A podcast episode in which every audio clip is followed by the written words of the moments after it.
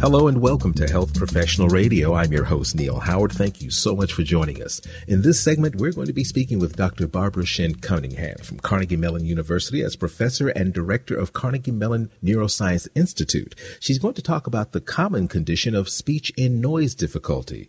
Welcome to Health Professional Radio. Dr. Barbara Shinn Cunningham. It's my pleasure. I'm delighted to be here. Well, a bit of your professional background briefly. Sure. I studied as an electrical engineer, um, went to Brown University as an undergrad, then went to MIT for both my master's and PhDs in electrical engineering.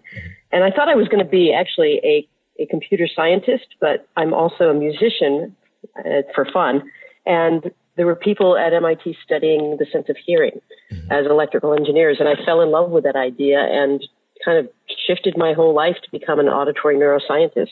Let us in on what speech in noise hearing difficulty actually is. Yeah, so a lot of times when you're talking, like right now, one on one, you don't really have a lot of difficulty understanding the person you're talking to, mm-hmm. um, and that that is you know common, but it's not the most common situation. A lot of times when you're in a social setting, there's people all around you, and there's other noises going on in the background, and they're all competing. All of that sound adds up before it ever enters your ear. And that really presents a problem for the brain. The brain has to figure out how to separate the sound that it wants to, to analyze and pay attention to from all the other surrounding sounds. So that, that situation, that kind of social situation in a coffee shop, at, uh, at a party, at a loud sporting event, those kinds of situations really challenge hearing in ways that one-on-one conversations don't. And that's the problem of understanding speech and noise. And it seems like anything that goes wrong with the hearing system, whether it's kind of a peripheral sensory loss or a more central cognitive problem, it shows up in situations where you're trying to hear in a noisy background, a speech and noise problem. So, under normal circumstances, this is not that difficult a thing. You know, you're standing in a party, you're talking with someone, and you can actually have a conversation with them, even though there are other things going on in the background. You hear the dishes, you know, in the background from the waiters, but it doesn't overtake yeah. your, your mind as far as the conversation. The difficulty comes in when you can't distinguish. Is that, is that correct? You can't distinguish so that you can carry on a conversation with a person in that environment? Yeah, yeah, that's exactly right. So, but hearing tends to get worse the older you get. Mm-hmm. And um, until very recently, there was no way to correct problems with hearing, up till now at least. Um, hearing just gets worse and worse, and it gets harder and harder. And when I hit around age 40, I personally started to have trouble in situations where there were background noises myself. That's one of the reasons I started studying that problem more in more depth. Um, but yeah, a young adult who has really good hearing can be in that kind of situation and be listening to pretty much any one of the things going on around them, whatever they're most interested in in that moment. Mm-hmm. But as you get older, as your hearing sense, sensation gets worse, you really start to have trouble. And it really is just what you described. It's, it's almost like taking off glasses. Mm-hmm. Um, if you wear glasses and take them off and are trying to look at something, the scene is suddenly no longer clear. And it's hard to focus on any one thing or make sense of the details. Even though you can tell something's there, you can't analyze it in detail and you can't pull out very easily the thing you're interested in may not may not separate from the other things perceptually like it does when you have nice clear edges because the, the scene on your retina is really crisp. That same sort of thing can happen in hearing. The loss of sensory representation can make the auditory scene almost fuzzy. And that really impairs your ability to pull out the thing you want to listen to from the other things. Um, the, people with hearing loss, for instance, often will say, you know, wearing a hearing aid is really great if I'm in a conversation like this, this one-on-one situation. But if I put it in while I'm at a at a restaurant, all it does is make the dishes sound louder. Mm. What is it? What's physically going on in the ear? I mean, to say as we age, it's a pretty broad stroke. But yeah. what specifically is going on within the ear to cause this speech and noise difficulty? Yeah up until about 15 years ago, everyone thought the answer was that there was a loss of one particular kind of cell in the ear, the outer hair cells and the inner hair cells. And I say we used to think that was the problem, um, but it never quite explained everything. So let me just ex- explain that, which is kind of the standard hearing loss. And then I can tell you why things changed 15 years ago. So um, when you hear, the sound gets into your ear and it's these hair cells that are the sensory cells. They, they physically move. And when they physically move in response to the physical vibrations of sound, they turn that vibration into signals going into the brain. So they encode the sound that's reaching your ear and send that signal to the brain.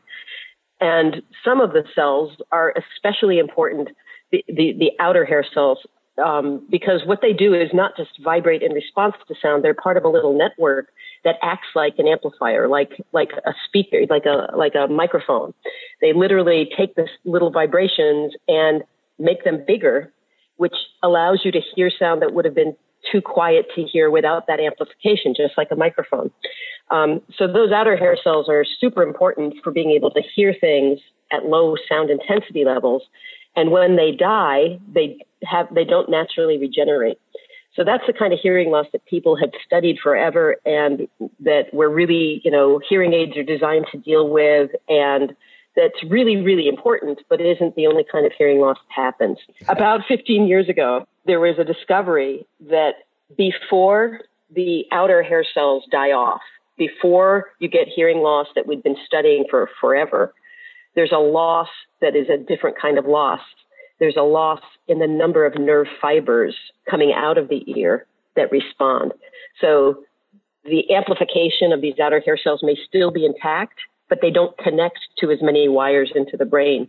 And uh, you, because the hearing system really requires this really exquisite, precise, pristine, clean representation, losing some of these auditory nerve fibers is what can lead to kind of a fuzziness in the representation. It's not a fuzziness like an edge on the retina exactly, but it's a fuzziness in time. Mm. What happens is these nerve fibers normally that are conveying sound upstream up to the brain, downstream to downstream to the brain rather, um, they're really, really temporally precise. But any one of them is only kind of precise. The way the brain really gets temporal information is by combining a whole bunch of nerve fibers that are almost the same and combining them to get an even more precise representation than any one. So losing even, you know, a small number of these fibers just reduces the temporal precision of the sound getting to the brain.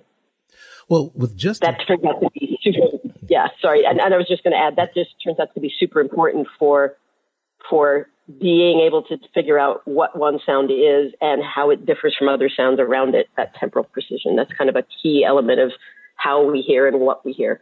Let's talk a bit about Otonomy's recent OTO 413 phase 2A data. How is that significant? How does the therapy work? Yeah, well, okay, so here's where I'm not a biologist. I can tell you about why it matters. Up until now, we haven't had a way to regenerate the outer hair cells or these nerves. And both of these kinds of hearing loss are responsible for the hearing problems people have as they age. But because these neither the outer hair cells, the inner hair cells, nor the nerves uh, regenerate naturally, when they die off, you just get worse and worse and worse. So, Otonomy's drug treats that by changing, by encouraging these cells to regrow, and that is that is a fundamental shift because it's a game changer for treatment of hearing loss. Give us a website where our listeners can learn more. Yeah, so it's www www.cmu.edu slash Dietrich, which is D-I-E-T-R-I-C-H slash psychology slash Shinn, the beginning of my name, S-H-I-N-N. And that will take you to my website, which talks about perception and speech and noise and the kinds of research we do. Doctor, it's been a pleasure speaking with you. Lots of great information. And hopefully you'll come back and uh, speak with us again. I, I hope to. That's it's been a real delight. Thank you so much, Neil. You've been listening to Health Professional Radio. I'm your host, Neil Howard, in conversation with Dr. Barbara Shinn Cunningham. Audio copies of this program are available at hpr.fm and healthprofessionalradio.com.au. You can also subscribe to the podcast on iTunes. Listen in, download at SoundCloud, and be sure and subscribe to our YouTube channel at youtube.com Health Professional Radio.